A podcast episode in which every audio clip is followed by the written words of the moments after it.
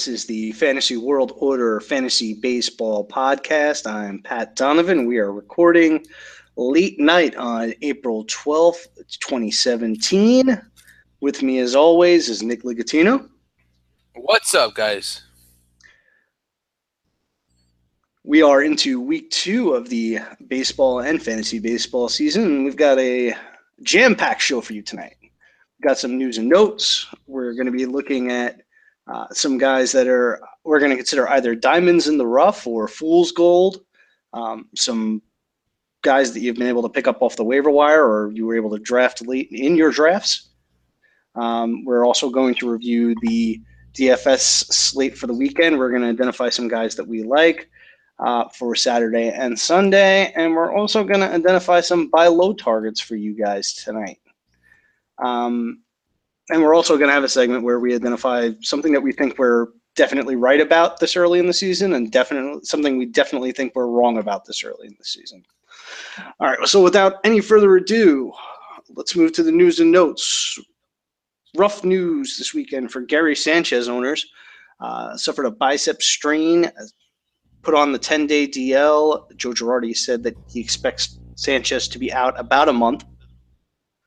Who do you like as a potential replacement for Sanchez?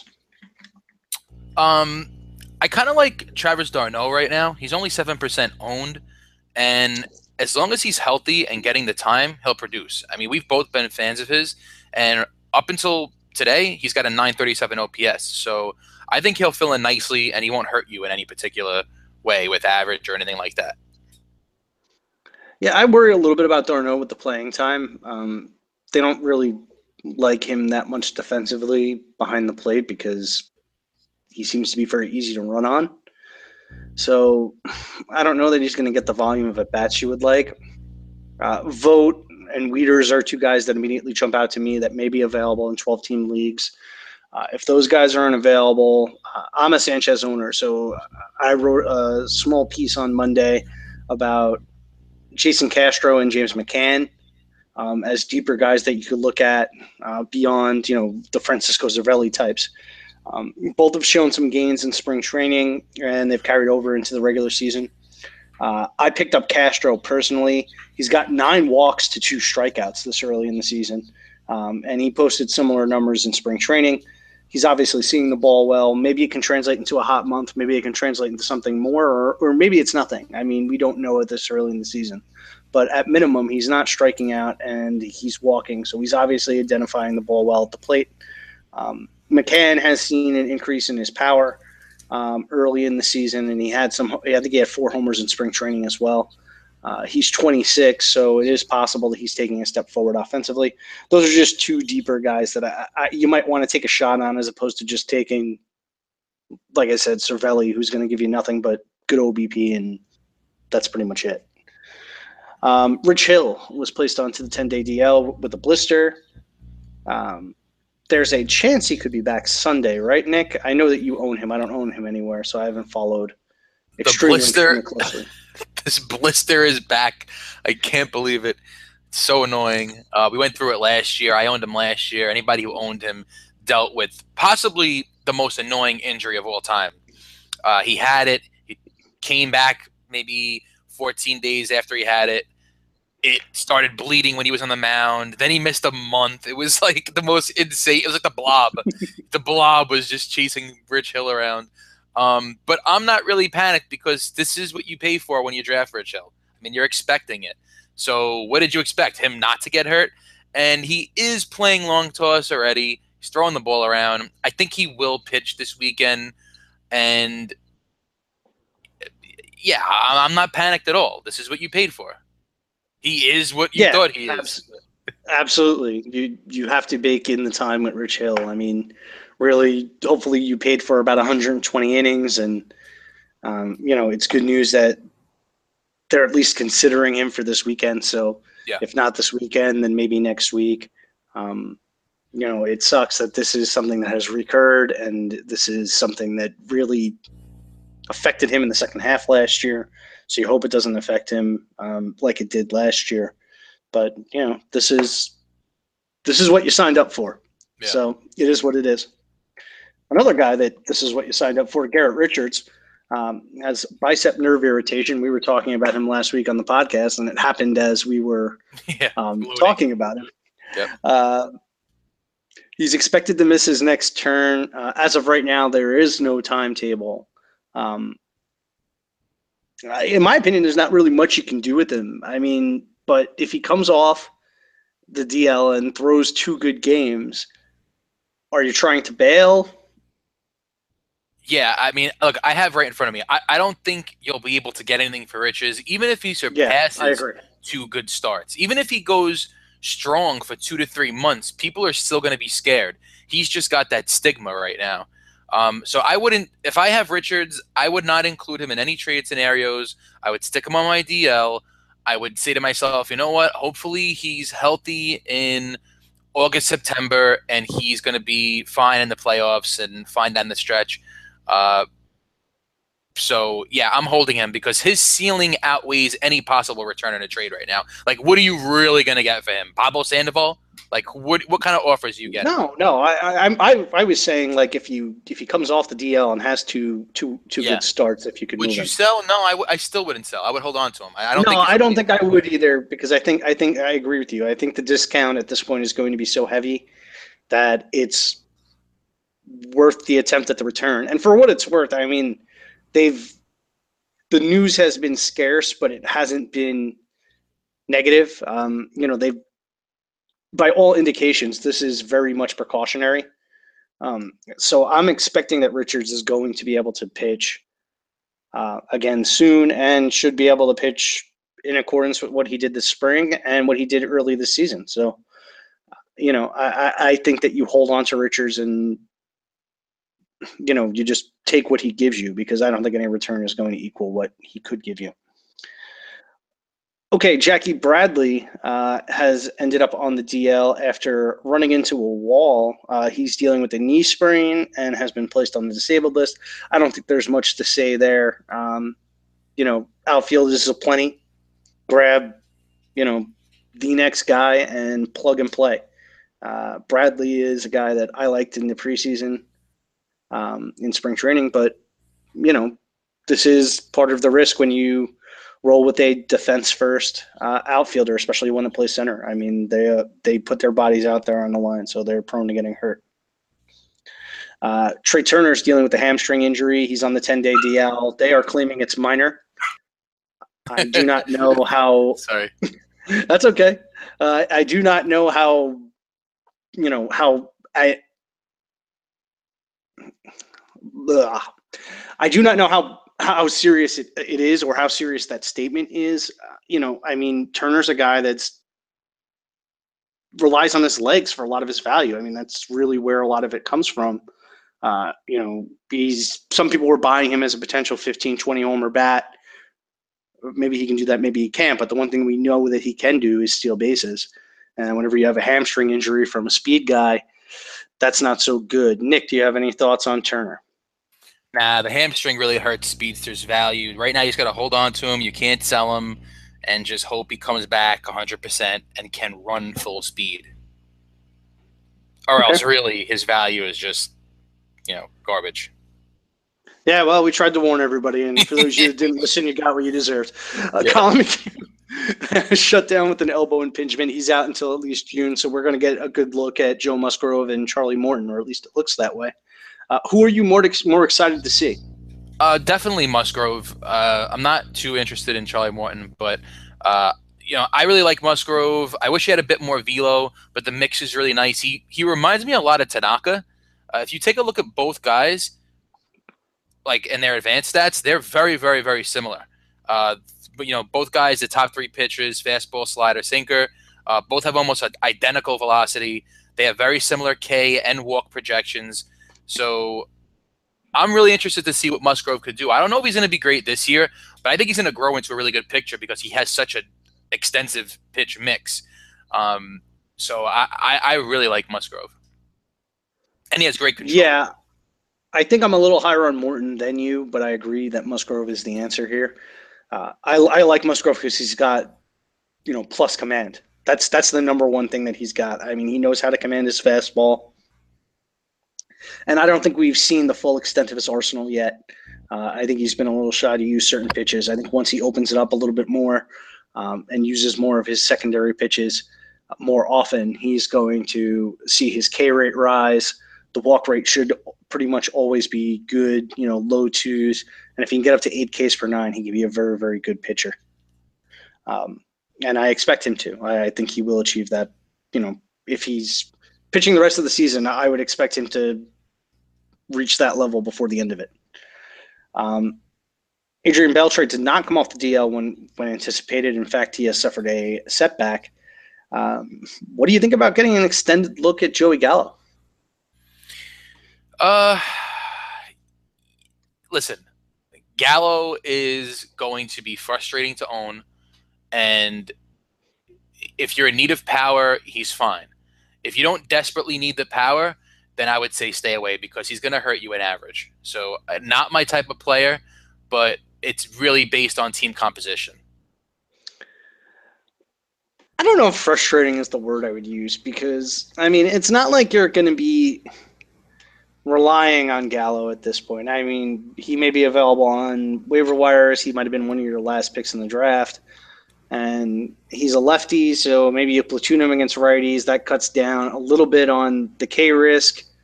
And I don't know. To me, he's to me it sounds like he's going to be a lot of fun to own because he's every single time he comes up, you're going to be like, he could hit a bomb. Yeah, true. You know, those guys are fun. So um, I, am I'm, I'm excited to see him get an extended look. I, I do do note that um, I, I don't know exactly what he did tonight, but I do know that over the last three or four games, the K's uh, have come down. He's only struck out three times in four games, which is pretty good for a guy that's got a K rate north of 35%, or at least is expected to have a K rate north of 35%. That's all he has to do is get down to near 30, and then yeah. he's Chris Davis. With the C. Um, Okay, Sam Dyson uh, lasted another week, but he had a pretty epic meltdown last night and has been removed from the role, at least temporarily, in Texas. Um, they have said that they are going to go to a committee approach. Matt Bush has an injection in his shoulder. He's expected back on Friday. What do you make of this? Well, I think that Matt Bush can take this job and run away with it he's been really good uh, so far. You know, last season he was excellent. I don't have the stats in front of me, front of me but I'm pretty sure he had a sub one WHIP um, and a sub two ERA, and he was K'ing guys. So I, have always said that. Sorry. sorry, my dog is very excited about. Yeah, we've got we've got a special guest tonight. Um, but yeah, I, I think Matt Bush will t- get the job and he'll run away with it. I I don't agree. I, I think Jeffress is going to get the first crack at it. You know, they've got it. They're actually in a save situation as we speak right now. Um, in the top of the seventh, they're up six three. So there's a chance we're going to get a look at Jeffress. Um, and being that he's really the only guy that's left in that pen, uh, with Bush out and Dyson out of the role, he's going to get the opportunity and that's just the way these things tend to work you know. Once one guy gets the opportunity and he converts he gets the next one and then he gets the next one. Um, so I, I, think that jeffress is going to get the first op and if he's successful he'll keep it. And i do worry about bush's shoulder injury. Uh, you know that's not good especially for a power pitcher. So i think that's something to watch. And they like him in that role. They like him in the role where he's the setup guy and the guy that can go multiple innings because he's got the best stuff in the bullpen. So I, I don't know. I, I, I think Jeffress is the guy. I, but I, but overall, I think it's probably a situation to avoid until there's a little more clarity. Um, Jeanmar Gomez was also removed from the closer role. Joaquin Benoit was named as the closer. I just want to say I was completely correct about this. So was I. So Nick, no, you were not. What do you, you mean? Thought Hector Neris. No, you said Hector oh. Neris was going to get the role, oh, and oh, well, Joaquin Benoit got it. Okay, no, I'm I'm I was correct though that Jeanmar Gomez would lose the job within the first month of. Oh yeah, you and everybody else on the planet said that. True. Um, but yeah, no, listen. Uh, and Joaquin Benoit, Joaquin Benoit will be a serviceable closer. He's got the experience. He's been pretty good the last couple of years. Um, but I do worry about the whip. I do worry about the walks. If he and, and the leash is not long right now. I know that you think that you know the Phillies are trying to keep the price low on on Neris, but I, have said it again and again. I think this is a team that is going to win games. They have a really nice rotation, and I think they have an extremely underrated lineup, one through nine. So, you know, I think at some point management is going to say, you know what, let's let's see what we could do, roll out the best we can, and you know maybe we could take a crack at this thing. And uh, Neris is by far the best reliever. I mean, you've seen him this year so far in limited action and what he did last year. He would take that role and, and he would take that closer role and absolutely run with it. So I, I think it's still a matter of time before he gets it. But I do think that Benoit will have some hiccups. Uh, I think we just. I think we ultimate. I think ultimately we just ag- disagree on where the Phillies are. Um, because I agree with you. I mean, I think Neris is the most talented reliever in that pen. I wouldn't dispute that. I don't think anybody can dispute that. Mm-hmm. But I, I just think that the Phillies are comfortable with where Neris is. He's a guy that they have control over. I think until 2021. I looked it up the other day. Mm-hmm. Um, so I mean, he's pre-arb right now. So if he starts accumulating saves now and accumulates them in large totals, he's going to get very, very expensive very, very quickly and that's right in the heart of their um, you know competitive window. So I don't think they want to be paying a reliever that kind of money when they should be going out and getting bats or arms to supplement their um, their young pitching staff that yeah. we like so much. Okay, well, I mean, we will ultimately we will see, and Neshek yeah. is there too, and I still think that Neshek is a guy that they could turn to if Benoit was to fail. I, I haven't heard his name at all outside of you know my own speculation, but I think he's a quality reliever too. That's got a lot of experience. Um, so I don't think the job automatically goes to Neris, even if Benoit fails. You're right, and but like I said before the season started, the, the other thing is worst case scenario, Neris doesn't get the job, and he still strikes at 100 plus guys. You know, so he's yeah. a service. He's still he'll still you know serve a role on your team. Uh, I, I, I, when I drafted him, I, I really didn't even draft him keeping in mind that he may get the closer role. It was based on the fact that I look at him like a poor man's Andrew Miller. I, that's how I've you know talked about him all off season. I also think I also think there's a I also think there's a good chance he ultimately gets the role because whoever they put into it, they trade away. Yeah. So I mean, it might be by the deadline, but Neris probably will end up with the job before the year is out. I think we can both agree on that. Yeah. But, um, one, one quick question before we move on. I don't want to spend too much time, sure. but who would you rather have right now in a vacuum? Just out of curiosity, Brock or Neris? Neris, because he's got more volatility behind him or in, or in, front of him or whatever you want to say. Um, his situation is more volatile. With Brock, you have to have an injury. With Neris, you could see a path to the job with failure. Okay. Britton's got probably one of the longest leashes of any closer. Like he he's probably one of those guys that would get like legitimately three weeks of bad pitching before they would remove them. Yeah, I was just curious. I feel like Brock kind of doesn't get any doesn't get much respect. You know, where he's he's just like awesome. Oh, I agree. I mean, you know, in a vacuum, in terms of skills, they're probably about equals. Okay. All right. Okay, so let's move to a segment that we're going to call Diamonds in the Rough or Fool's Gold. We're going to take a look at some guys that are off to hot starts that um, have low ownership, and we will let you know whether we believe that they are for real or if they're fake. So, our first up is Kendall Graveman. Nick, what do you think about Kendall Graveman? I'm going to list him as a diamond in the rough, but only if he throws another pitch. Um, I have always, yeah, I've I've always had him on my ra- my radar, especially this season. Uh, his issue has been for me is can the K's outweigh the blow up starts? And the answer has been no, they can't. You know, just five, just just six K per nines in 2015. 5.23 in 2016. Uh, but now it's way up to 8.31. And yes, it's only three starts, but the swinging strike is almost 11%. So the K rate may stick around. Uh, but like I said before, like he's Tony Cingraniing himself right now. You can't throw one pitch and be successful. So uh, he has thrown other pitches in the past. He's just basically junked everything this year. So I, I like him. Diamond in the rough. Okay, I've got him as a diamond in the rough as well.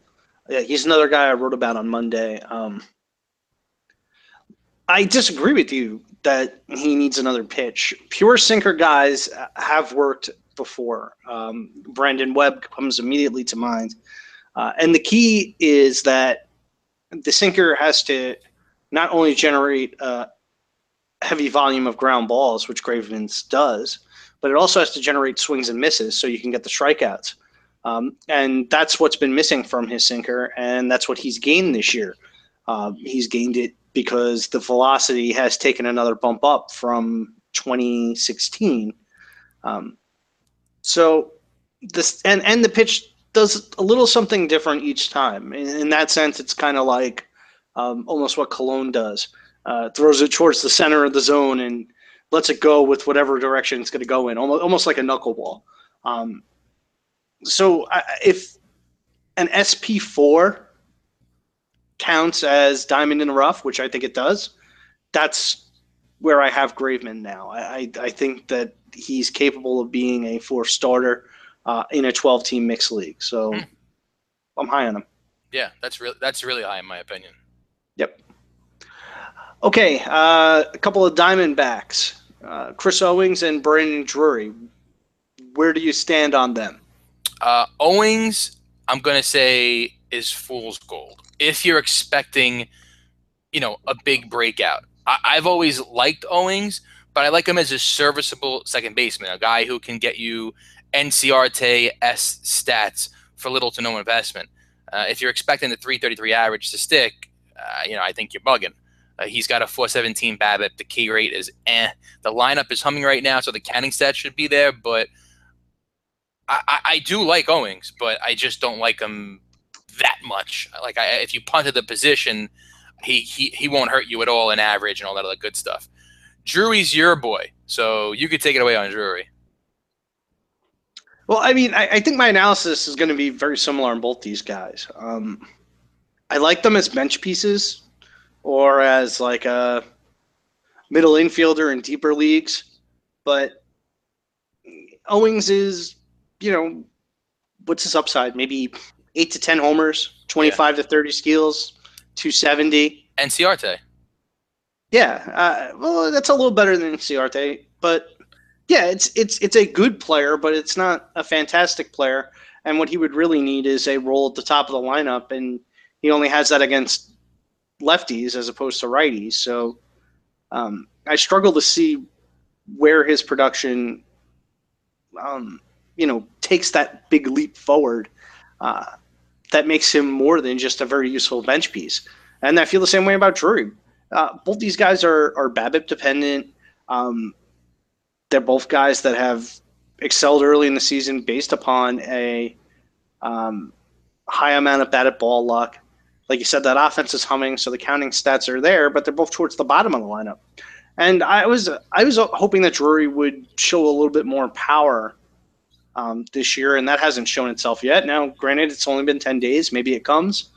Um, but he still looks to me like he's swinging for contact and for doubles power as opposed to trying to hit for more power and taking himself from a guy that's going to hit 290 and 15 homers to a guy that's going to hit 270 and 20. Uh, and that was the step I was hoping that he would take. Um. So I have both these guys as fool's gold if you're looking at them as potential starting pieces. Uh, yeah. I think they're useful bench assets, but if somebody's going to give you a starting caliber player for them, I would sell them. Yeah, I agree. Okay, uh, Steven Souza is our next one, uh, or Souza, depending on you know who you talk to. Uh, Nick, you, oh, I don't think that's the way you say it. Okay. I think you're the only person that says it that way. Much like Trea Turner. Um, yeah. So this has been a guy that's long caught your fancy. So why don't you uh, lead us off? Yeah, sure. So I have I have him listed as diamond in the rough. I've always liked uh, the power speed combo in Sweeza.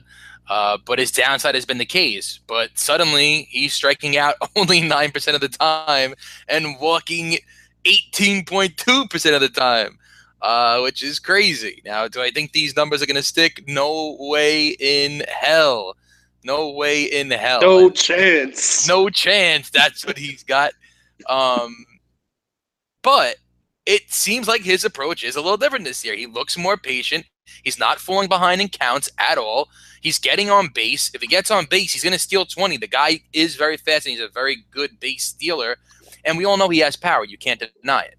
And you know, in, even in limited seasons, he's gotten close to 20 uh, year after year. So I like Sweeza. You do have to worry about injury with him. He gets dinged up now and then, but I, I like the upside. It's a guy to stash, and as long as he doesn't go back up to like 30% K rate, which it looks like he might not, he could be a real find. Yeah, I completely agree with your analysis. He's um, a player that appears to have made some adjustments. I'm not expecting him to strike out, you know, in this a single digit percentile, but if he's below 30%, if he can get himself to like a 25% um, clip, we're talking about a guy that could go 25 15 and hit 265. Um, and on top of that, he's playing every day at this point, and he's leading off against lefties, and he's hitting in the heart of the lineup against righties. So, you know, he's going to be a pretty good run producer in a pretty good lineup playing every day as long as he's healthy. And you mentioned the health risk, but I mean, this guy is free. He's yep. he's free dollars. You can go yep. out and get him uh, for the last player on your roster, and just stash him and see if this is for real.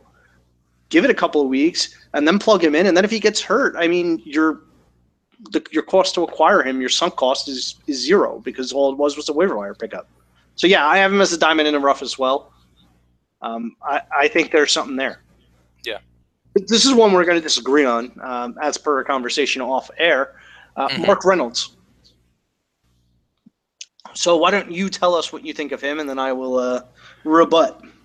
Yeah, so I have him as a big time diamond in the rough.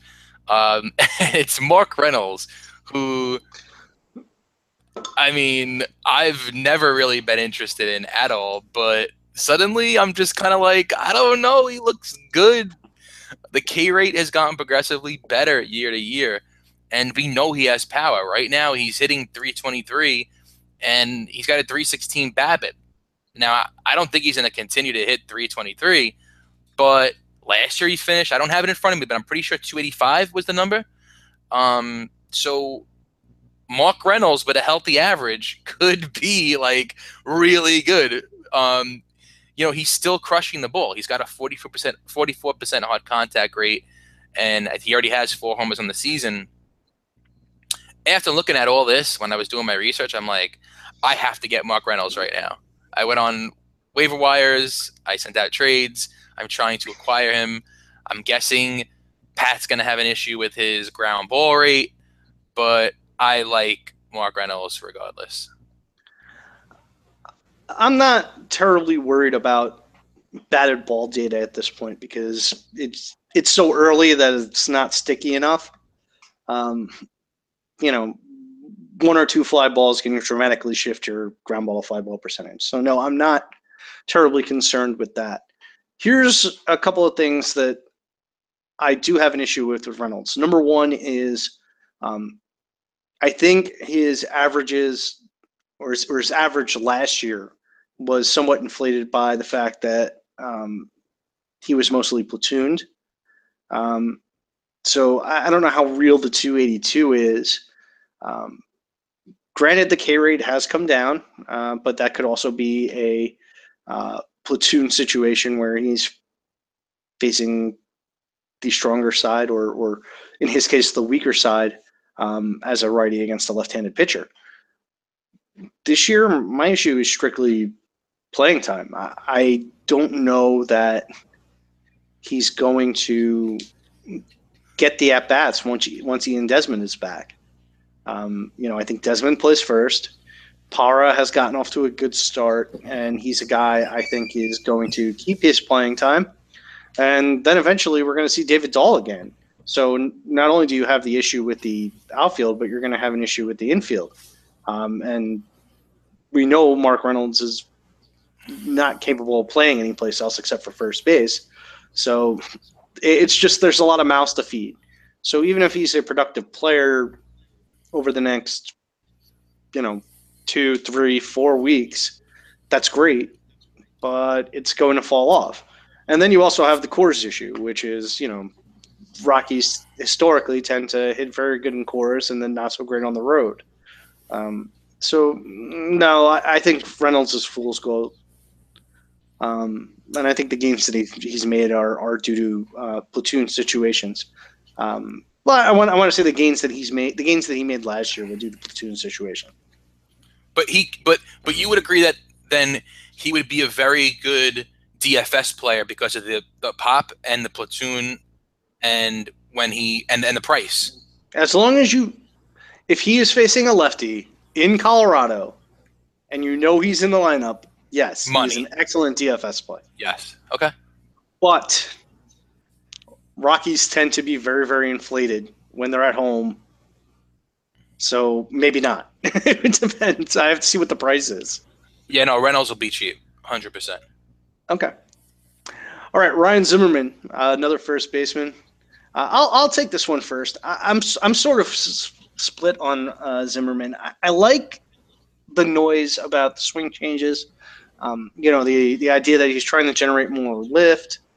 Um, and the early results would indicate that he's been successful, but the batted ball data really doesn't support it just yet. I mean, he's still hitting the same amount of ground balls compared to fly balls that he was last year. Again, could be just small data, small sample, and it's going to swing further in the fly ball direction as the season goes along. Um, so, uh, and he's also he's also increased his K rate. Uh, he's up over thirty percent currently, so I think that's a little concerning. I'm not buying him yet. I have no issue with grabbing him and riding the hot streak, but I'm not buying him as uh, what he's doing right now is going to sustain in any form whatsoever. And you also have very, very real health questions about Zimmerman. I mean, he's a guy that, um, you know, hasn't played a full season in quite some time. So, fool's gold for you. Yes, I have him as fool's gold. Yeah, I have Miss Fool's Gold as well. The last time he's and the, the main thing was the last thing you touched on, which is the health. The last time he's played 100 over 130 games was 2013. So the key here is injuries. Uh, if he stays healthy, he'll be fine. I, have always liked Zimmerman. He doesn't strike out much. He's got power. He hits for good average. He's in a very, very good lineup, but he's got an extremely long injury history. And if you're hoping for 130 more plus, I think that's not very likely, but he can be had very, very cheap right now. And if if you want to, you know, if if you're in need of a little power and you could withstand the risk, then go for it. Yeah, I'm perfectly fine with riding the streak and riding him while he's healthy, but once he you know, I'm not even I, I just don't I don't think that this is going to last too long. I, I don't think does, the data supports it. And if it does, if he's if he's money for the first month and a half, two months, you sell his ass. yeah, absolutely. Yeah. Yes. If you can find somebody that will buy him. Yes. Don't be an idiot. sell. Manny Margot is our next one. This is a guy that you liked in the uh, in, Love in, in draft season. Nick, why don't you tell us a little bit about him? Yeah, definite diamond in the rough. I I, I really like Margot um a lot, and the San Diego Padres they're scoring some runs right now. Wil Myers, yeah, the offense is pretty good. it looks. I mean, well, no, the offense is doing good. I wouldn't say the offense is pretty good. They're they're doing good. There's a difference. Um, but Wil Myers looks like he's the real deal guy. Love that he just looks amazing right now. Uh, but Margot, this kid just looks awesome right now. He doesn't strike out at all. Uh, he hit for good average in Double A and Triple A, and it seems to be carrying over in the majors. The speed is good. The power is mediocre, but uh, and, and I could and I could see him finishing the year with 12 home runs, between 15 and 25 stolen bases, and a 285 ish 285 ish average. But the power is something to watch. I think he's got some upside here. Right now, he's got a 38% hard contact rate, and if you've watched him at all, he's really been crushing the ball. But it's been mostly for extra bases. I, I think we could see a nice little bump in his power. I think what we have here is a a guy who you need to scoop up more so in dynasty because his future he can be a major major 2020 guy with good average. But as of right now i like him for like i said before 12 home runs between 15 and 25 stolen bases and a, and a good average. I love margot. Yeah he's been fantastic in the early going. Uh, it's just a little backwards from what we expected in terms of power and speed um, I think the power streak is just that. I think it's just a random outburst of power. I, I don't expect him to hit. You know, in his best case scenario, he was maybe like a 13 homer guy this year. Uh, so, I mean, I don't think he's anything more than a 10 homer guy. Um, I'm a little concerned he's hitting the ball in the air more than the, than the ground to take advantage of his speed, but he's you know, that's again, that could be small sample size noise. I still think he's a buy. I think he's a diamond in the rough, but not for the reason that most would expect looking looking at his numbers. And as Nick mentioned, you know, he's hitting leadoff.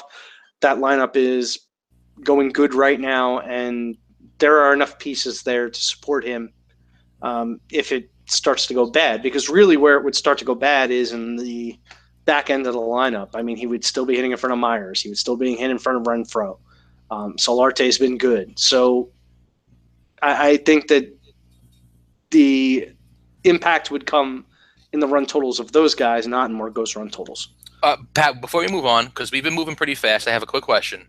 Because mm-hmm. we're not gonna, we're not going to touch on him again. I just want to bring him up. So Wil Myers right now, mm-hmm. guy that I absolutely love. You were kind of like lukewarm on him, correct?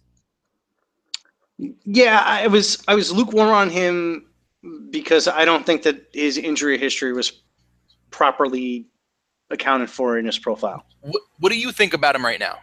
What are your feelings on him? I still have the same feelings that I did in the okay. um, pre-draft process. I, I think you, I think he's ahead. a guy that's going to pace to about 20, 20, 25, 20 in terms of power and speed with like a two 65 to 70 average, but I think he's going to miss about 30 games. Okay. I was just curious to see if your opinion changed at all because he's looked, you know, amazing. No, because I, have seen him be very, very hot before, and I've seen him be very, very cold before, and I only need to go back a calendar year to look at it. Yeah, I also feel like he's just still young, and he's just progressing into a superstar. That's how I feel. I'm looking at it. But I was just curious. All right, so if we're redrafting today, oh my god, straight redraft. Oh, I'm taking Are him. You taking him in round three? I'm taking him like early round three, late round two. Okay. I love him. All right, well there you go. That's where you are on him. Yeah. Okay, last uh, last one, Brandon Finnegan. I'll start with this one because this is a guy that I happen to like a lot, and I've always had a thing for. Yep. Um, much like uh, Brandon Drury and Chris Owings. Every single time I say those two, I, I always have to pause because I'm, I'm always want to combine them and call them Chris Drury, but that's a hockey thing. So you know, Nick wouldn't get that. No, not at all. No, okay. right over my head. all right. all right. So Finnegan's got above average velo for a lefty. He's got four pitches from the left side. He's got a four seam, two seam slider and a change. And then change is something he picked up on last year, late last year, and his results really started to improve. He's a National League pitcher. He's got pedigree. These are all things that that I really look for and I like. We've got a start that was very very good, which was his first one against the Phillies, and we've got a start that was very very bad, which was his latest one against the Pirates. Um, he's he's sort of like Liriano in that the control is going to be something that's going to be an issue. Um, start to start, you never know when he's going to walk four or five guys. Um, I'm holding steady with him though. Pittsburgh is a tough matchup for a lefty. They've got a lot of disciplined hitters there. So if you know if he's not getting the calls, if he's nibbling around the zone, uh, he's going to walk guys against Pittsburgh. So I can live with that. I would spot start him for now, but I certainly wouldn't drop him. I think he's going to be a diamond in the same way that Graveman is. I think he's an SP four or five, and I think he's just got higher highs and lower lows than Graveman. So maybe he's a better guy in Roto than head to head. But I think there's significant upside there, and, and I'm willing to take the pain that might come with it in order to enjoy the upside when it comes. Yeah, I, I think I think he's total fool's gold. He's just not my type of pitcher. He just walks too many guys for my liking. And I think you're right that he's definitely better in Roto because head to head, um, if he's got just one start for the week, let's just say, and it's a bad start, his bad starts could get really, really ugly because of how many guys he puts on base due to walks. Uh, and yeah, he got lucky the other night. Yeah, so um, I'm not really a big fan. If you're in a K to walk league, it, and Pat's probably going to chime in and say nobody does K to walk leagues, Nick. Nobody. Uh, yes, but, you're right. Nobody does K to walk leagues. I know, but I do like that stat, and just I, I just think it, if you are in a K to walk league, the one person out there, according to Pat, um, it, he he also takes a step back as well. So I'm not really a big fan at all unless I see major evidence of an improve of improved command and control. Yeah, see, I don't think the command is an issue. I think the control is an issue, and that's kind of funny because that's kind of backwards. Mm-hmm. Um, you know, like I, I, think that he's a guy that kind of nibbles a bit, and maybe maybe doesn't need to nibble as much. You know, kind of like Robbie Ray, or what you were saying about Robbie Ray last night. Oh God, please, a little bit like that. Don't even get me started on Robbie Ray right now. okay, this friggin' guy. All right, we're gonna we're gonna talk about some buy low targets for you guys. Um, I'll I'll kick this one off since Nick needs to recover from me bringing up Robbie Ray. um, my first one is Kenta Maeda. Um, he's his velo is steady. He's K'ing over eight per nine. The walk rate is perfectly fine. It's below three. I think it's at like two seven. Um, he's simply given up homers in his two starts and allowed guys that have gotten on to score. Um, I think the BABIP will come down. It's 319 right now. I think it was 280 something last year. And uh, the home run rate is completely out of control compared to where it was last year. But that's the kind of thing you get when you're looking at small samples. I think people are a little panicked because he was batting in San Diego. But as we mentioned, the San Diego offense is going good right now. Um, you know, bad teams go through hot stretches. Uh, you know, we're seeing it with San Diego. We're seeing it with Cincinnati. Um, they those teams have offensive talent that when they're hot can do some damage even against very very good pitchers. So I'm still very interested in Maeda. I would offer, um, I don't know, you know, we talked about Dallas Keuchel last week and me liking him a lot, but I would definitely offer Keuchel for Maeda. Yeah, I that's agree, and that's a and that's a and that's a great offer right now because Keuchel's off to a good start. And if I had a bet on one of them finishing the, the season, you know, in the green, I, I would pick Maeda as well. Uh, one thing you didn't mention is the, he had two starts this year. The last start was against Colorado in Colorado, so we can all expect, you know, yeah bad bad things from that, as we've seen. That's a good catch. And all the best pitchers in baseball. Uh, so I love Maeda. Great buy low right now. Coming off a really good first year. People could be scared about a sophomore slump. I think that Keuchel scenario is like the best trade offer you could have even said. Because I think the guy that owns Maeda is making that trade. Like a lot like there, there might be some guys just panicking right now. Like I like that. Okay. Why don't you give us your first one, and I'll tell you if I like that. All right. I like that. Uh, my like first, that. My first buy low uh, is Todd Frazier. Um, and look, uh, he's off to a slow start. The average is not there, but what did you? I'm sorry, this dog is going crazy right now. Hold on one That's second. okay. It's it's nice and low. Just just keep All right. going. All right, all right, I'm gonna go. Um, yeah, so I, I I love Frazier as a buy low. I mean, what did you really expect when you when you drafted him? You expected the low average. You expected these slumps. It, it, it sucks owning him. He's he is extremely frustrating. He, he, hits infield fly balls like a madman. Um, and I think he's a much better roto guy than head to head. But if you own him in head to head, if you're in a head to head league, doesn't matter. Regardless, buy him low. He's one of the rare guys in this league who could hit 30 plus and steal 10 plus. Um, you know, he's at a good position in third base. Not many third basemen out there can steal bases. He has eligibility in the outfield. And you know what? This lineup really isn't that bad. A lot of people kind of looked at Chicago like, oh my God, this team is, you know, rebuilding, rebuilding, but they still have some really good players there.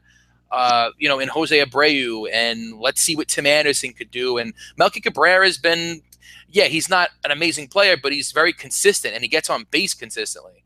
So, Let me just let me just back you up for a second. I don't think he has eligibility in the outfield. oh, he doesn't. I, I, I, think, think, he, he's he, he used to have it. oh, he lost it. I don't think he has it. Yeah, I think he lost it. Okay. He's got first base and third base right now. I think. Um, and the other thing with Todd Frazier is he's been either a really good first half player or a really good second half player his entire career. So he could be off to a bad start. He could struggle the whole first half and absolutely go bananas in the second half. But go out and buy him. He's not going to have a bad year. A guy I like to trade for him. Pat's probably going to disagree with me on this, but Mike Moustakas off to a really good start. Um, and I'm not a big fan of Moustakas. I think he's similar to Frazier, where he falls into really prolonged, annoying slumps, but doesn't have the home run and um, stolen base upside that Todd Frazier does. So I would trade Moustakas, the hot Moustakas right now, for Todd Frazier. I don't disagree with that trade offer. I mean, I think that's, I think that would be a nice profit for the guy that drafted Moustakas. I do expect Moustakas to exceed his draft value, but I mean, Frazier's a guy that can go 35 15.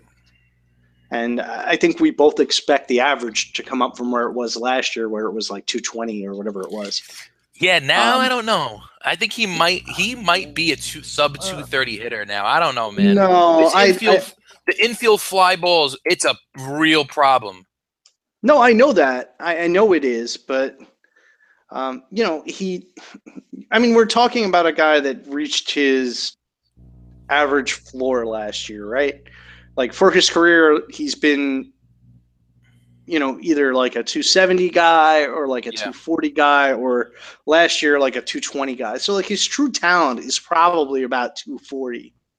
Yeah. Um, and we just saw the downside of that last year. So, I mean, if he's 240, 35, 15, you know, that's, It's money.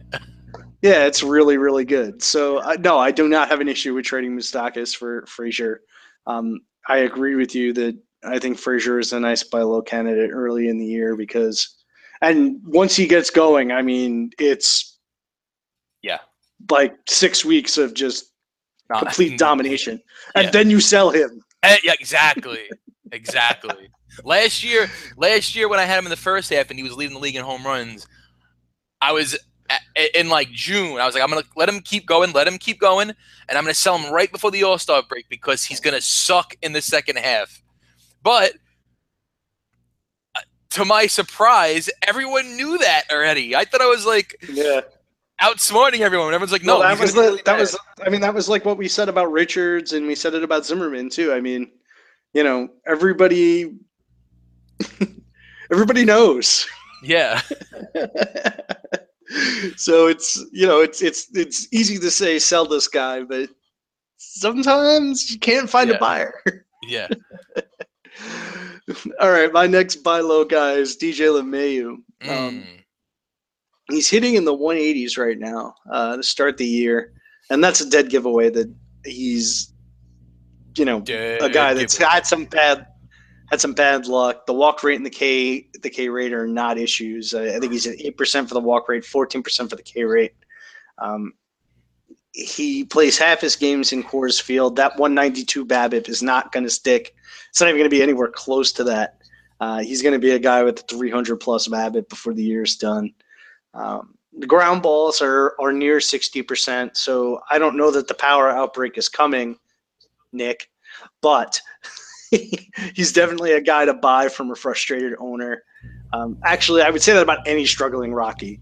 Cargo, Story, etc. They're all buys because that offense hasn't found uh, yep. it, its legs yet, but they play their games in Coors, and that's you know easy money. Yeah, I, I completely agree. I was surprised you had LeMahieu on here because um, you know, anytime I bring him up, brought him up, you're like, all right, enough with LeMahieu because I love LeMahieu. But uh, yeah, huge, huge buy low guy without a doubt. I love him. I think he's a rare guy who, uh, when all said and done, could finish as a career 300 plus average hitter. Uh, he's that good. The contact pro- profile is that nice. He hits everybody. He hits everything in out of the zone. Doesn't matter. You could throw anything at him, and he could, you know, turn it up the middle for a single or go oppo. So I, I absolutely love him. Do you uh, have a trade scenario for uh, LeMahieu? I actually did not um, prepare one, but why don't you go and let me think of one while you speak, and I'll chime in with it once I think of it. Okay. Um, all right. So my next buy low, Andrew McCutchen. Um, so McCutchen last year, interesting year he had. Uh, I owned him. I traded for him in the second half after he, quote unquote, struggled in the first half. When you look, I got at, it. Okay, Dustin Pedroia. Pedroia. Oh yeah, that's good. Uh, it's good. I don't know if the LeMahieu owner would would bite. Pedroia well, is a tough sell for people. I feel like it's tough because people just think you know, oh, he's older, injury it might it might be a tough sell. Javier Baez. Oh yeah, that's good. That's good. Especially because he's he's been playing a lot. But yeah. okay, go ahead. I'm sorry to interrupt you. I like that a lot though. That that Baez Baez deal is nice. Um, so yeah, for for McCutchen, you know, like I said, I bought him last year after his quote unquote bad first half and uh, his struggles, but he really wasn't that bad last year. He just wasn't as good as he's been. Um, so you know, end of the day, last season, 24 home runs, six steals, 256 average. Uh, I I think we all think he has major upside as far as average goes, and he's off to a slow start. The team is good. The whole team's just kind of like been in a funk. I, I, like the idea of going out and buying McCutchen right away. He's been on the slide the last couple of years too. So the guy who went out and drafted him, we know someone that went out and drafted him that's already like, oh my God, Andrew McCutchen stinks. Why did I take him? And you may get that a lot. So I think this is a good a good opportunity to go out and buy. And I think a good guy to offer right now is maybe a Marcell Ozuna.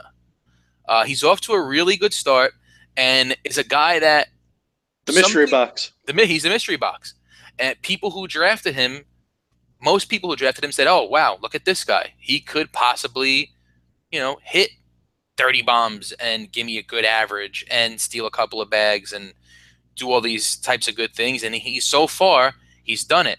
So this may be a good opportunity to go out and, and just shop him. But I like shopping him for McCutchen. I think McCutchen is a really good uh, guy to eye if you have Ozuna. I'm actually going to disagree with you here. I- am not looking to buy McCutchen low. Wow. Um, I'm surprised. Not. I'm kind of, I'm kind of out. To yeah. be honest he, with you, I, he I looks think, lost, but it's Pat. It's 31 at bats. I know, I know. It's third, but it's not 31 at bats. It's progressive. A large portion of last year.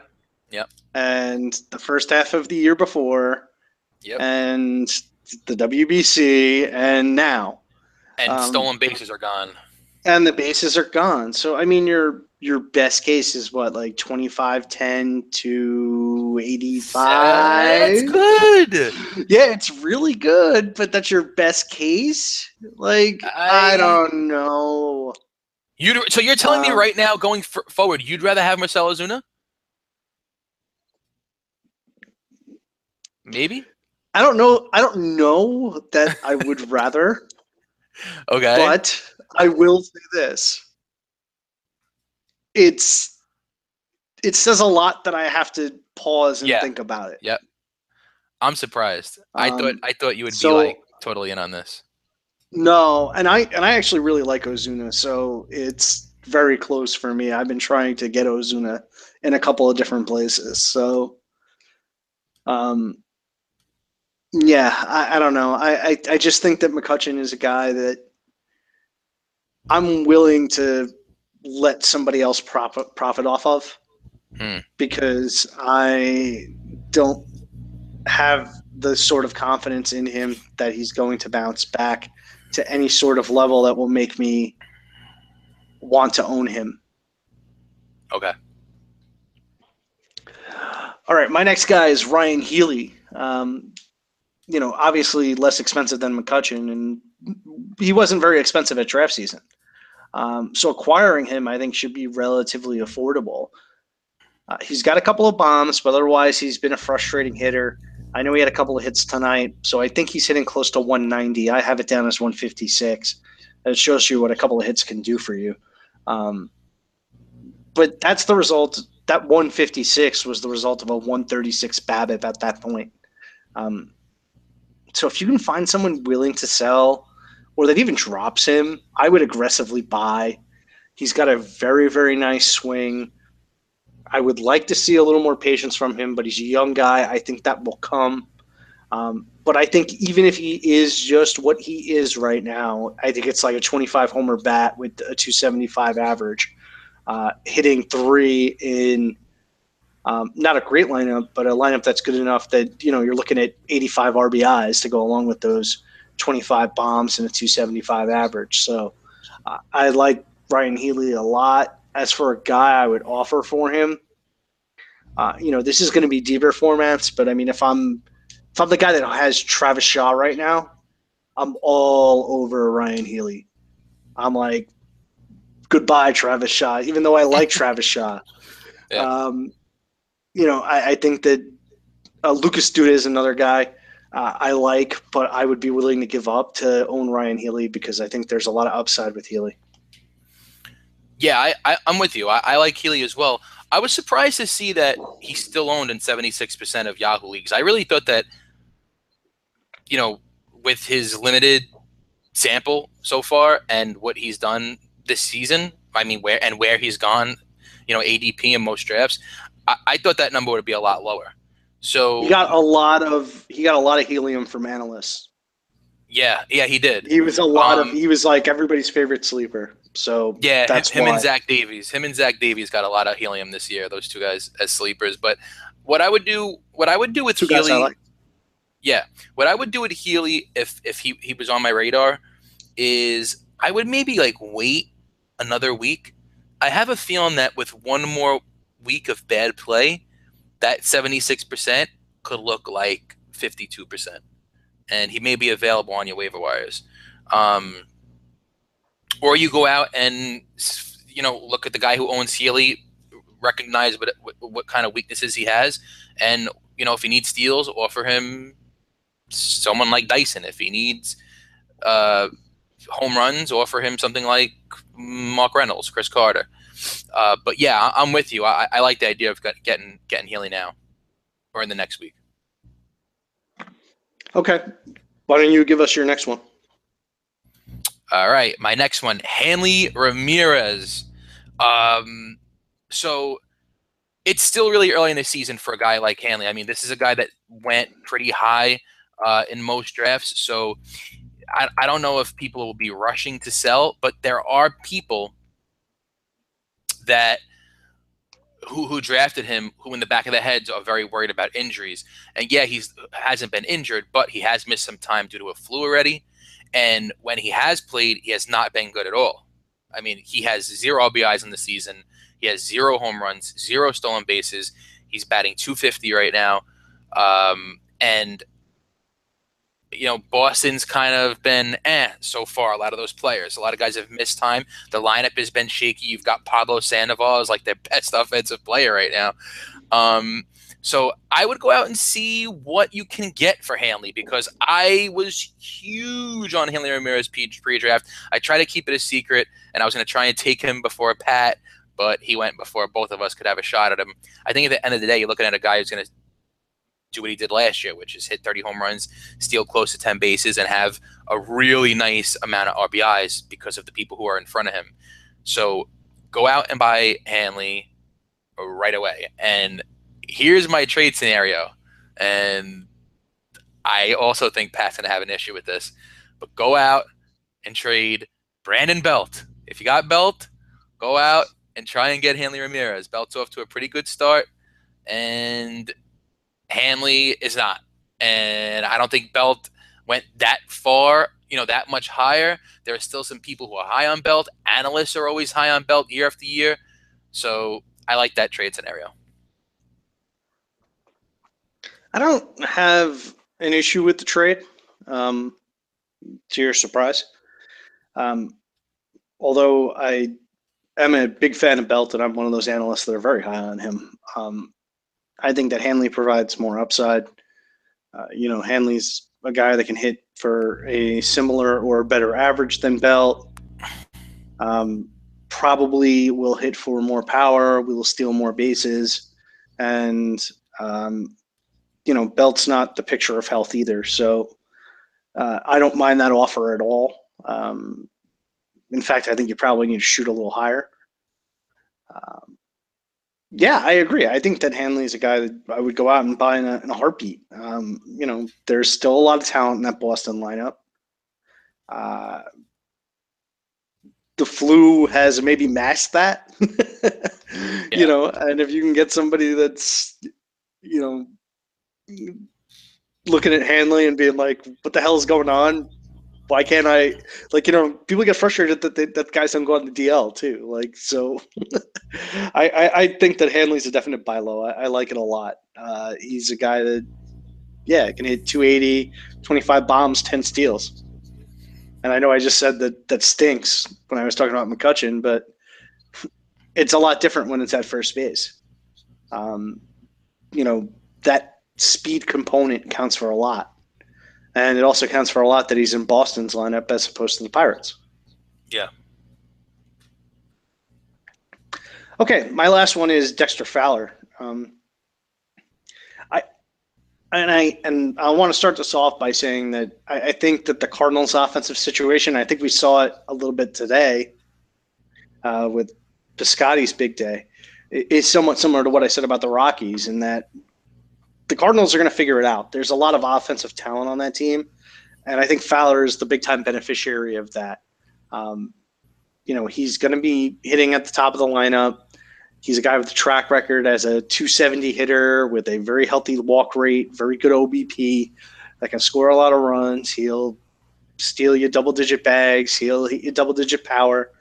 Um, so I, I, think he's a nice guy to go out and buy. That's going to end up the year as like a solid outfielder three, who you can probably get for like a outfielder five price right now.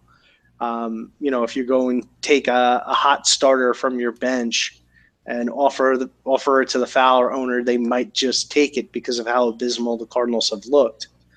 Um, I'm trying to think of a name off the top of my head. Um, let's say I own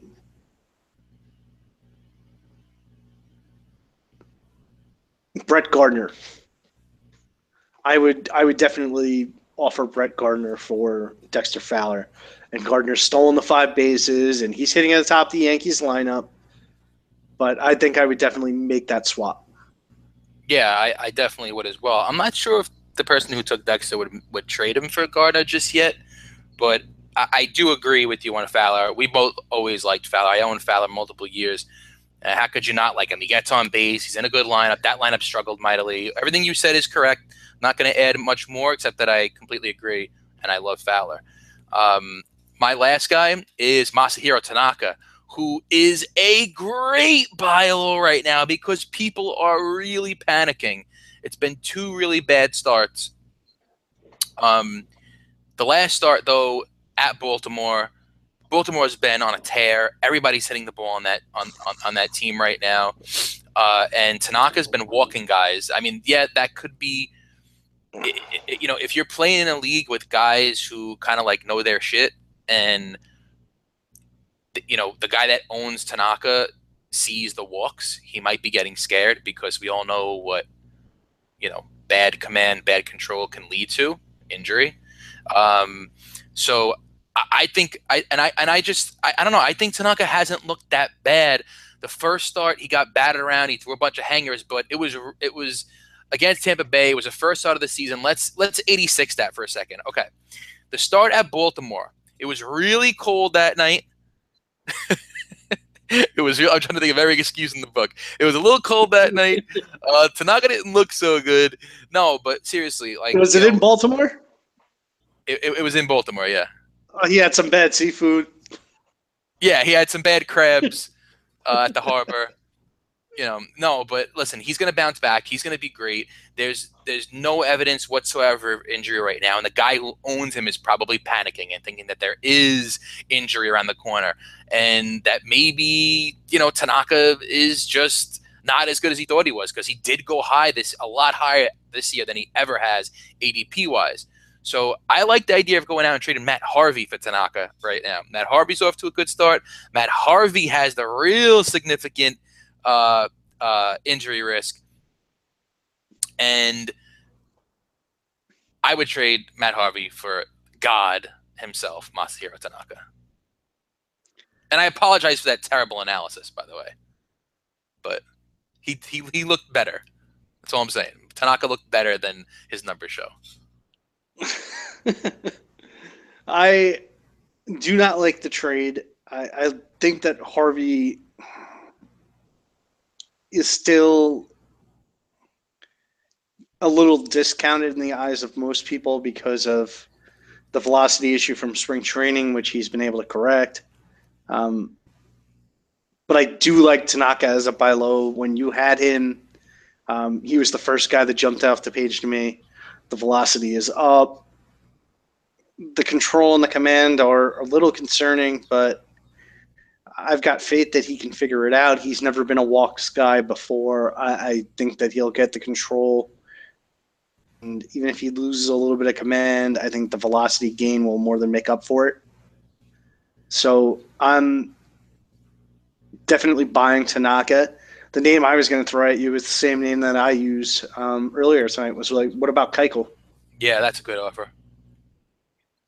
Keuchel's okay. Keuchel's just a really good sell high right now. In general. And, and you know what? And I just want to say, like, I know we said this last week. I really liked the way Keuchel looked last week.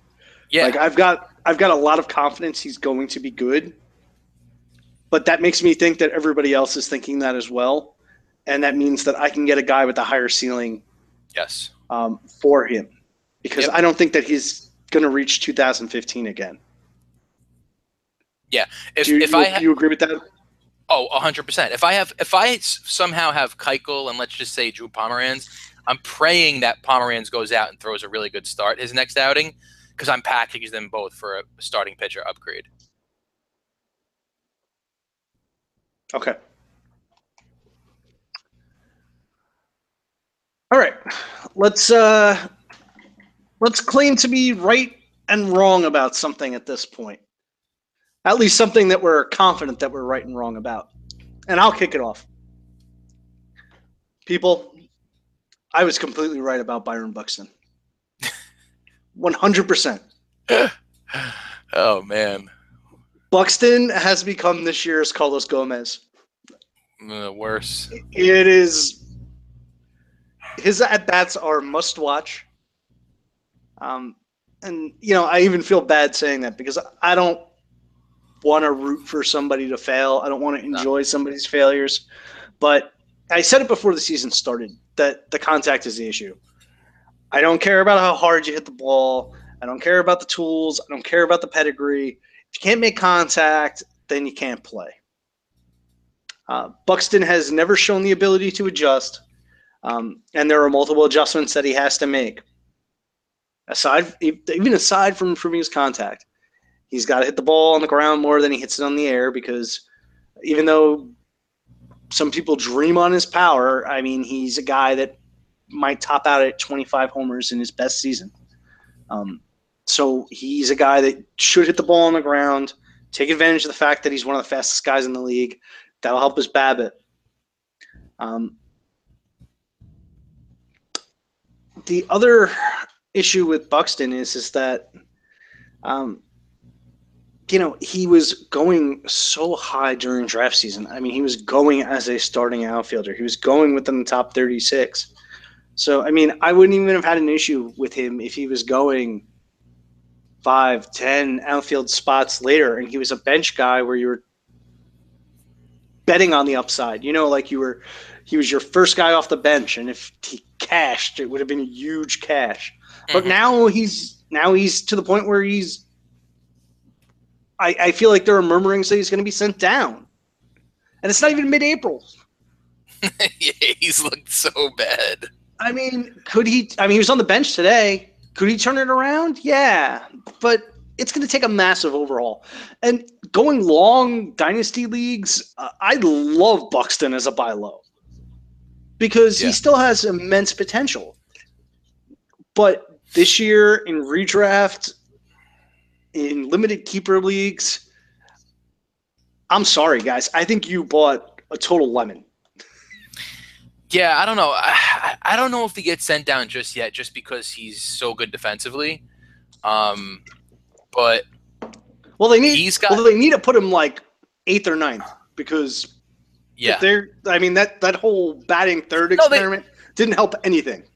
Yeah, and they need to do that as soon as possible. The guy needs to get some pressure, you know, off of him right now. Put him at the end of the lineup. Give him, you know, two, you know, three bat, three at bats a game.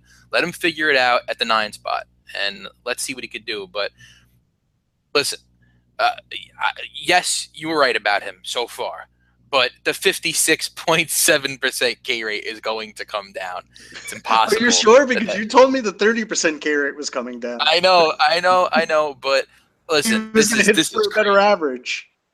This is crazy. Batting 69 right now. Giggity. But he's batting 69 right now. That's terrible. Uh, there's not much more to add. But if he um I don't know, I, I, I like him as a buy low right now. I like him as a buy low. Yeah, I don't even him. mind him as a buy low. Yeah, like I mean if you want to trade right. your last guy to take the shot that he figures it out in the next, you know, four months, I'm perfectly okay with that too. My issue is the fact that there were people that were taking this guy inside the top 30 outfielders. Yeah, I agree. Uh, and I was wrong about Buxton so far. I, I, I liked Buxton. This is he's making me look really bad. Um, so my first guy that I think I'm wrong about is Zack Greinke. Uh, Greinke looks pretty, pretty, pretty damn good so far. He looks pretty sharp. And when we took spoke about him last, uh, basically when you look at his year-to-year stats, they're so inconsistent. It's like good year, bad year, good year, bad year, good year, bad year, since like 1994, whenever he came into the league, whenever it was. Um, but yeah, he's changed up his pitch mix a little bit. It looks like you know last year was pretty bad. Um, but he uh, he's thrown the change more, and that's worked really well for him in the past. He's using the slider primarily as a strikeout pitch, which is a really good idea. And I don't know, I, I the way he looked the other night, I, I, I kind of think that he could continue what he's doing. He just looked really composed, and for the price that you paid for him, which was, I mean, what was his ADP this year? Like close to 100 in that 100 ish area. Yeah, he was going in the same area as like Maeda. So. I don't know. I I, I think you, you've got a guy here that you could get a major return in value from, especially when you look at the climate of pitching right now and those guys in that hundred ish area and like where they all are because a lot of those guys are struggling right now. So I think as of right now, I've been wrong on Greinke, and I think he's going to continue it. You know, last week I said I was concerned about him. Uh, my concerns have been eased somewhat by his performance. Um, in his opening start, he looked like he needed every trick in his book to wiggle his way through that outing. Uh, in his second start, he looked like he was much more in control.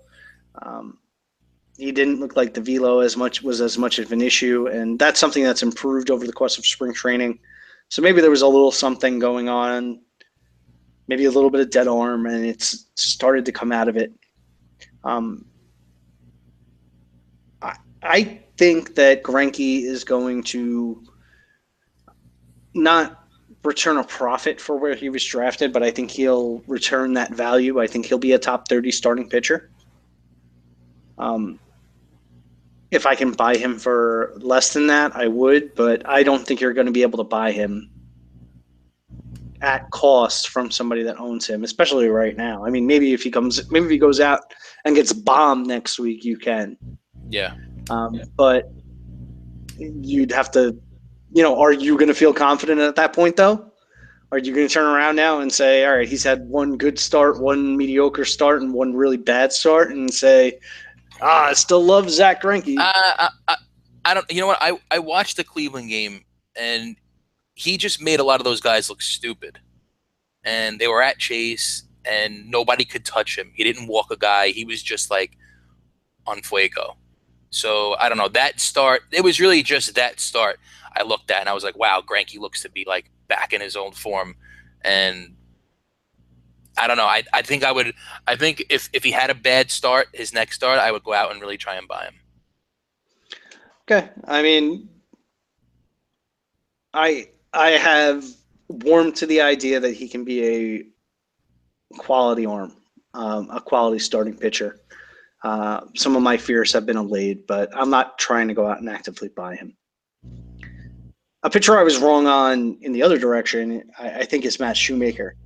Um, to this point, the K's have not been there. The homers are back.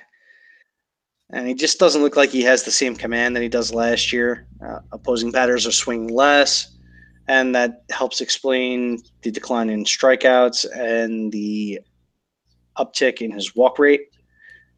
I'm not giving up entirely. I'm not positive that I'm wrong.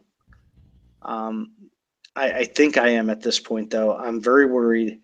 And to me, more and more every day, he's looking like Mike Fiers, which is a guy with a bad fastball that gets on insane hot streaks and then is also atrocious for long stretches of time.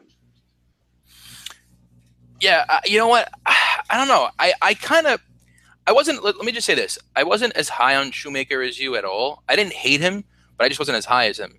Um, and then I tonight, I'm like, you know what? Let me just take a look at his stats just to see if he's a bad first half pitcher. And he's a really bad first half pitcher and a really good second half pitcher on the career. Uh, first half of baseball, 4.69 ERA. Second half, 2.63. And this is what we seen last year too. He was really good.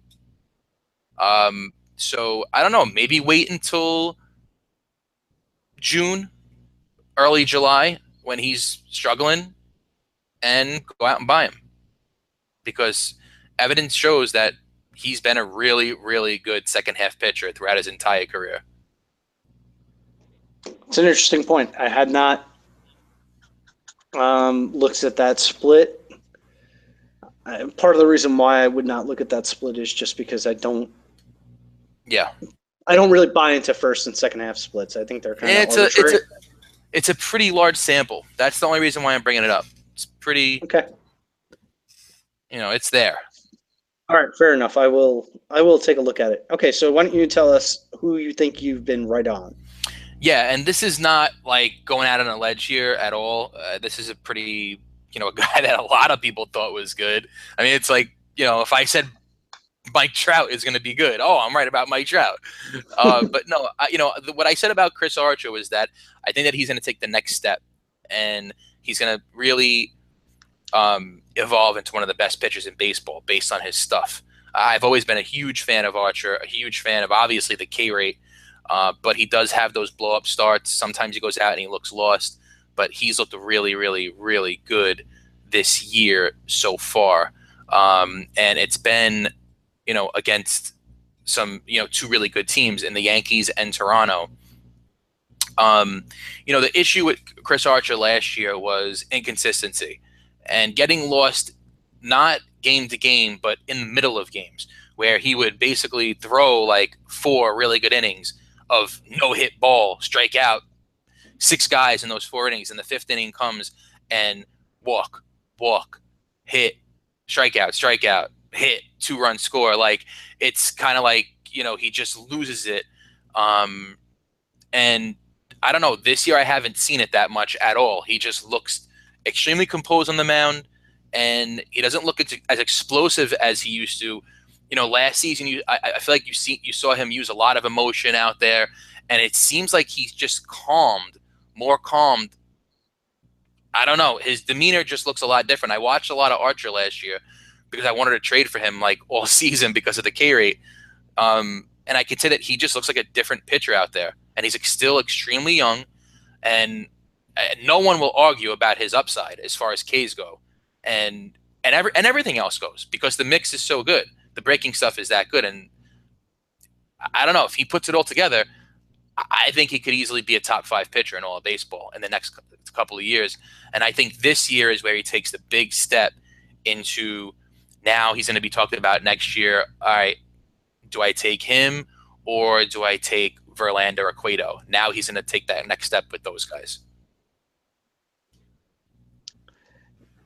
Yeah, I mean, I, have I've watched Archer, and I, I agree with you that he's he does look a little bit more under control. And part of what has always been appealing about Archer is that sort of bulldog, fiery mentality yeah. they seem to have on the mound. But I agree with you that it, it could have been a detriment to him.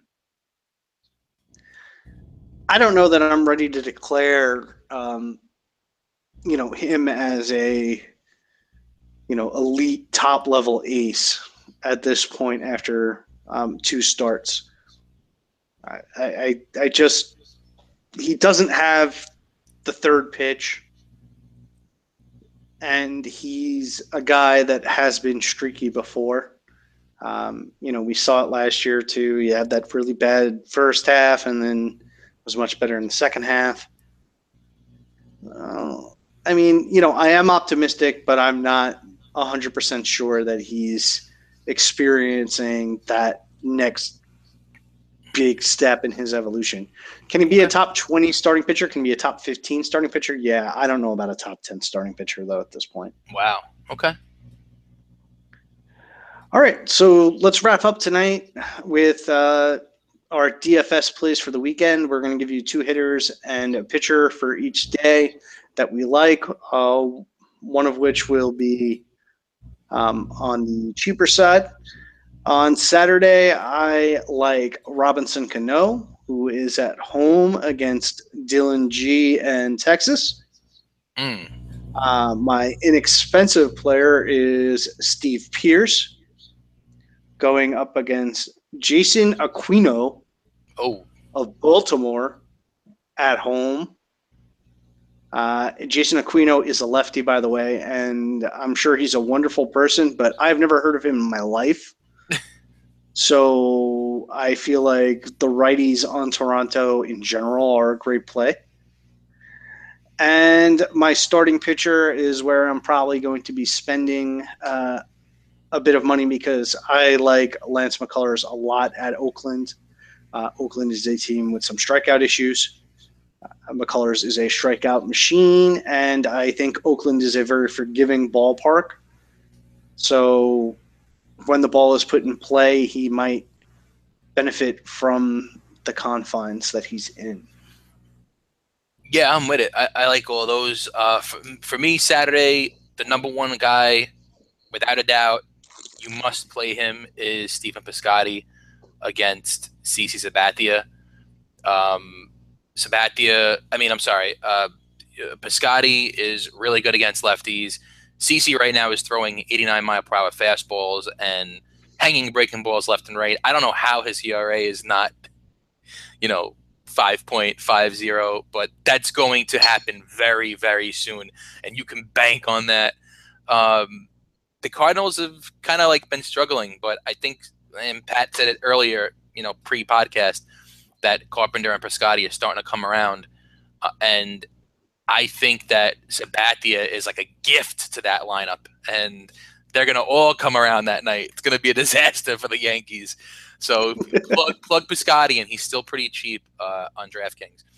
Uh, next guy like Odubel Herrera, also pretty cheap on DraftKings still. Uh, he has a seven. He's seven. Uh, seven for fifteen lifetime with a 1.56 OPS versus Tanner Roark. That's what they're playing. Um, he's also and I don't know if he's still. I don't know if he's still eligible there, but at the start of the season, for some reason, he's been eligible at second base. I Yeah, I don't throw know. that in there. That's very odd, and I don't understand why he's at DraftKings. Is really weird with position eligibility. I, I don't know, but yeah, he, and he'll and he'll be cheap at second second base. Um, so I, I like him a lot. And then I have Lance McCullers as my guy as well. So me and Pat are in agreement. I mean, the K's are there right now. He's striking out the world, and that's what matters in D- for a DFS pitcher. And that's going to come with not many earned runs because he's playing Oakland, and that lineup just sucks right now. So except for Chris Davis. So uh, I think as long as he stays out of home run troubles with that man, he'll be okay. All right, my picks for Sunday. Um, I've got Freddie Freeman going against Jarred Cosart at home. I've got Scott Schebler going against Wily Peralta at home. Schebler, obviously, my sleeper. And then my pitcher is Matt Harvey going against Miami in Miami. Um, I'm hoping that that ballpark can potentially make up for some of Harvey's mistakes. Uh, the velo has been back. He's looked relatively good so far this year. And Sunday is a very difficult day to find a pitcher that you're going to love. So Harvey's the best combination to me of talent and situation. And that says a lot about the Sunday slate. Yeah, I, I, I like the Harvey pick. I just wonder what his price is going to be. I feel like it might be a little steep based on what's out there Sunday. Like he may be more, more, you know, one of the more pricey ones, but that's obviously a, a dream matchup. So I like it. Um, I have Dylan Bundy, even though he's playing uh, Toronto. I think the price will be pretty cheap. It's been pretty cheap on him recently, and he's been awesome, obviously. And the Toronto power hitters have been terrible. So, you know, the way Bundy's throwing the ball, I think he could be money, money, money, and for very cheap. Also, I like Gerardo Parra a lot versus Jeff Samardzija. He's 10 for 27 career lifetime with a 370 average, 932 OPS. Uh, sits in San Fran, but I still think that you know he'll produce. He's batting. He's been batting fifth, and we all know who he's batting behind in Arenado and Carlos Gonzalez. Uh, and those are my only two for the day. St- Sunday's a weird day for DFS. I'm not really crazy about many guys. Saturday is the day where I really, I really like everyone that Pat picked and everyone I picked on Saturday. If you mix them together, you're gonna win. Yeah, I agree. Okay, that's going to wrap up our show for this week. We'll be back next week. Uh, check the website. Uh, been a little slow this week because uh, I've been tied up with some other things, but aiming to get three articles a week out. Um, we'll be updating our rankings at some point in the next two weeks as well. And, um, you know, the podcast will be up every single week. We'll be here for you. Uh, you guys can find me on Twitter at Patrick FWO. Nick, where can they find you? Uh, you could find me at Nick FWO on Twitter, where I tweet once a month. Pat Pat tweets a lot more than I do. Yeah, I try to. I try to. Today I was talking about Aaron Judge, who uh, I'm kind of coming around on. Oh looking pretty man, good. Judge Dredd! I am totally coming around on Judge Dredd. He just when he every single time he comes up to the plate, I'm just like, all right, he's gonna hit a home run because he's just such a monster. Yeah, he's a massive guy, but he's and I mean, I the tweet was the best part about his start isn't the average and it isn't the home runs. It's the fact that the K rate is at 24%. Yep. If he keeps the K rate below 30%, he's a guy that's going to get the at bats necessary to get himself to 25 and 30 home runs, and maybe even more. Yep. So there you go. There's a final fantasy tidbit for you that we didn't even plan on putting in here. Um, thanks a lot for listening, guys. We'll be back next week. See you later.